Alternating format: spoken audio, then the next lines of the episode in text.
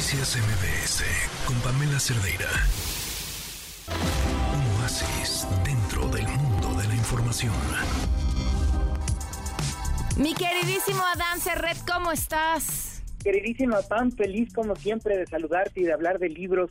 Y hoy traigo un libro macabro y bellísimo que nos va a hacer estremecer, dar escalofríos, sonreír y también amar la literatura cada día más.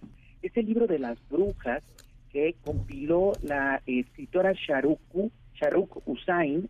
Este libro es muy interesante, Pam, porque compila una serie de cuentos de todas las tradiciones, la India, está también eh, Escocia, por supuesto, Irlanda, eh, muchos países con cuentos sobre brujas.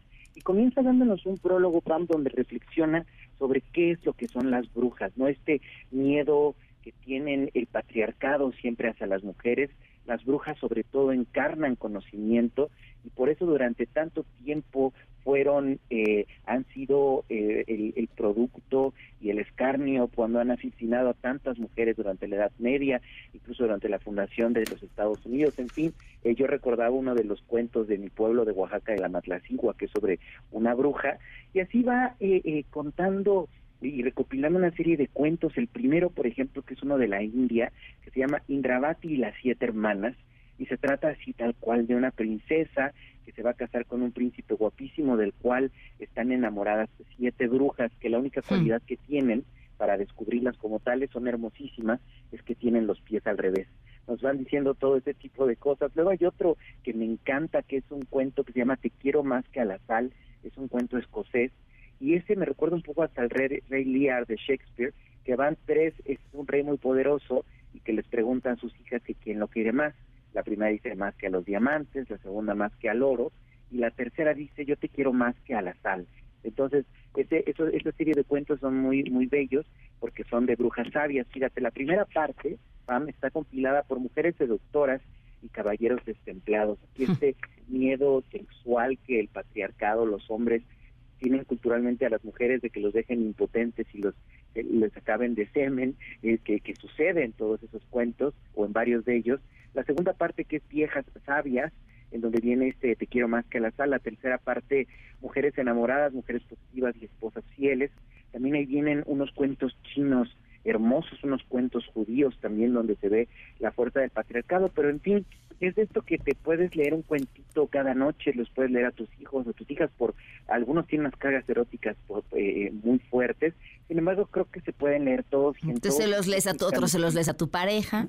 Se los lees a tu pareja, exactamente, Pam. Y yo creo que hay una gran sabiduría y una gran replantear eh, de las masculinidades, del feminismo, con los cuentos tradicionales de hace dos mil años, ¿no?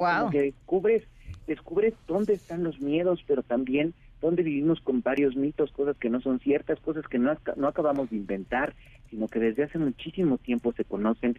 Esta sabiduría que hay siempre en la literatura mitológica y tradicional, por supuesto que hay mitos griegos, en donde, pues bueno, este tipo de cosas, el miedo, pero también de la veneración que siempre se mezclan mucho, y cómo se mueve el patriarcado y también, eh, pues bueno, el conocimiento, como siempre es algo muy complicado. Así que este libro es para pasárselo increíble, para leerlo con tu pareja, como dices, con amigos, por las noches, eh, junto a una fogata, y eh, también para descubrir todo esto que te decía de los atavismos y de cómo en este en estos mundos no es tanto que haya sabiduría nada más, sino hay conocimiento del ser humano, qué somos y cómo nos hemos comportado desde hace más de dos mil años. Oye, me encanta la recomendación. Eh, te digo que eres el dueño de mis quincenas. Además, este es un libro bellísimo en la editorial, editorial Interimenta, es de pasta dura, es, es en verdad una belleza y la verdad es que este como regalo es, es fantástico. Eh, eh, lo, lo, devoras, lo disfrutas, lo relees. Es un gran, gran libro, Pam. Perfecto. Adán, ¿me acompañas a ver las recomendaciones del público? Vamos, vamos felices. Bien. El libro que yo recomiendo es Cómo hacer que te pasen cosas buenas de Marian Rojas. Este es uno de mis libros favoritos, ya que prácticamente es un manual de cómo salir y afrontar los problemas difíciles, tanto emocional como mentalmente, inclusive cómo salir de la depresión. Te va mostrando diferentes casos de estudio que, de diferentes personas que pudieron darle la vuelta a la vida y te puede cambiar la perspectiva de cómo afrontar las cosas quiero recomendarles Al Oeste del Sol, al sur de la frontera de Haruki Murakami, uno de los textos menos conocidos del escritor japonés que siempre quiere ganar el Nobel y que no se le ha hecho, y que refleja de muy buena manera mucho del talento que él tiene para ofrecer en sus lecturas. Una lectura amena, dinámica y muy entretenida. Se las recomiendo. Me gustaría recomendarte el libro de Doña Perfecta de Benito Pérez Galdós. Me gusta porque habla sobre el tema de la hipocresía y cómo nosotros juzgamos a los demás. Ay, a mí me ha costado mucho trabajo encontrarme con Murakami, salvo por el de esto hablo cuando hablo de correr, que teníamos una pasión eh, común. Ah, me cuesta muchísimo. Eso no quiere decir, eso no habla acerca de su de su forma de escribir absolutamente nada, simplemente de mí como lectora, Adán. Eh, hay, que es un proceso entrar a Murakami, es uno de los escritores que amas o no te gusta, por no decir que odias. ¿Por qué? Porque con la excepción de ese libro que tú dices, todos sus libros se parecen mucho. Es lo que le sucede a García Márquez, que son grandes autores, pero sus libros todos tienen la misma poética. Entonces, bueno, estos territorios de la magia, de lo real, no, el, los mundos japoneses, de repente cansan, pero lo que sí te puedo decir es que una vez que entres en él, ya lo devoras, pero sí es un proceso que tiene su grado de complicación. Y bueno, todo lo también Benito Pérez Galdós, Doña Perfecta, es un libro que me encanta. Ya van dos veces Pérez Galdós que lo recomiendan, que me encanta ese autor español de, de finales del siglo XIX. Y pues bueno, el otro libro que tenía cosas buenas, pues a todos se nos antoja. Y quizás la literatura siempre nos va a hacer eso porque nos hace felices y así contagiamos a las demás personas. Siempre. Oye, ¿y sabes qué estoy leyendo? Que esperamos tenerlo por aquí próximamente.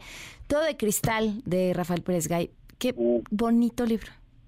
Claro, hay que entrevistarlo cuando tú me digas, Pam, eh, estaría increíble.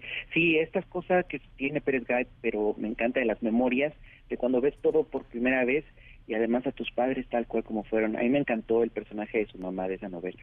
Sí, sí, sí, sí. Eh, es, ay, eh, no, no sé cómo, cómo definir como esta mm, sensación que es de estos libros que cuando los terminas sientes que perdiste una familia.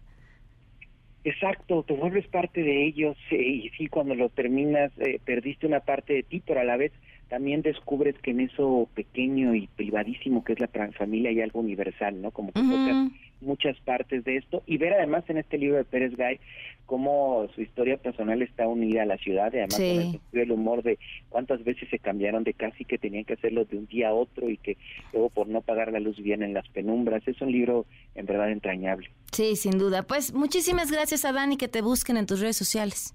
Claro que sí, Pam, es arroba Adán tanto en Twitter como en Instagram. Ahí está la, la, la orden, Pam, y es un placer siempre estar platicando contigo.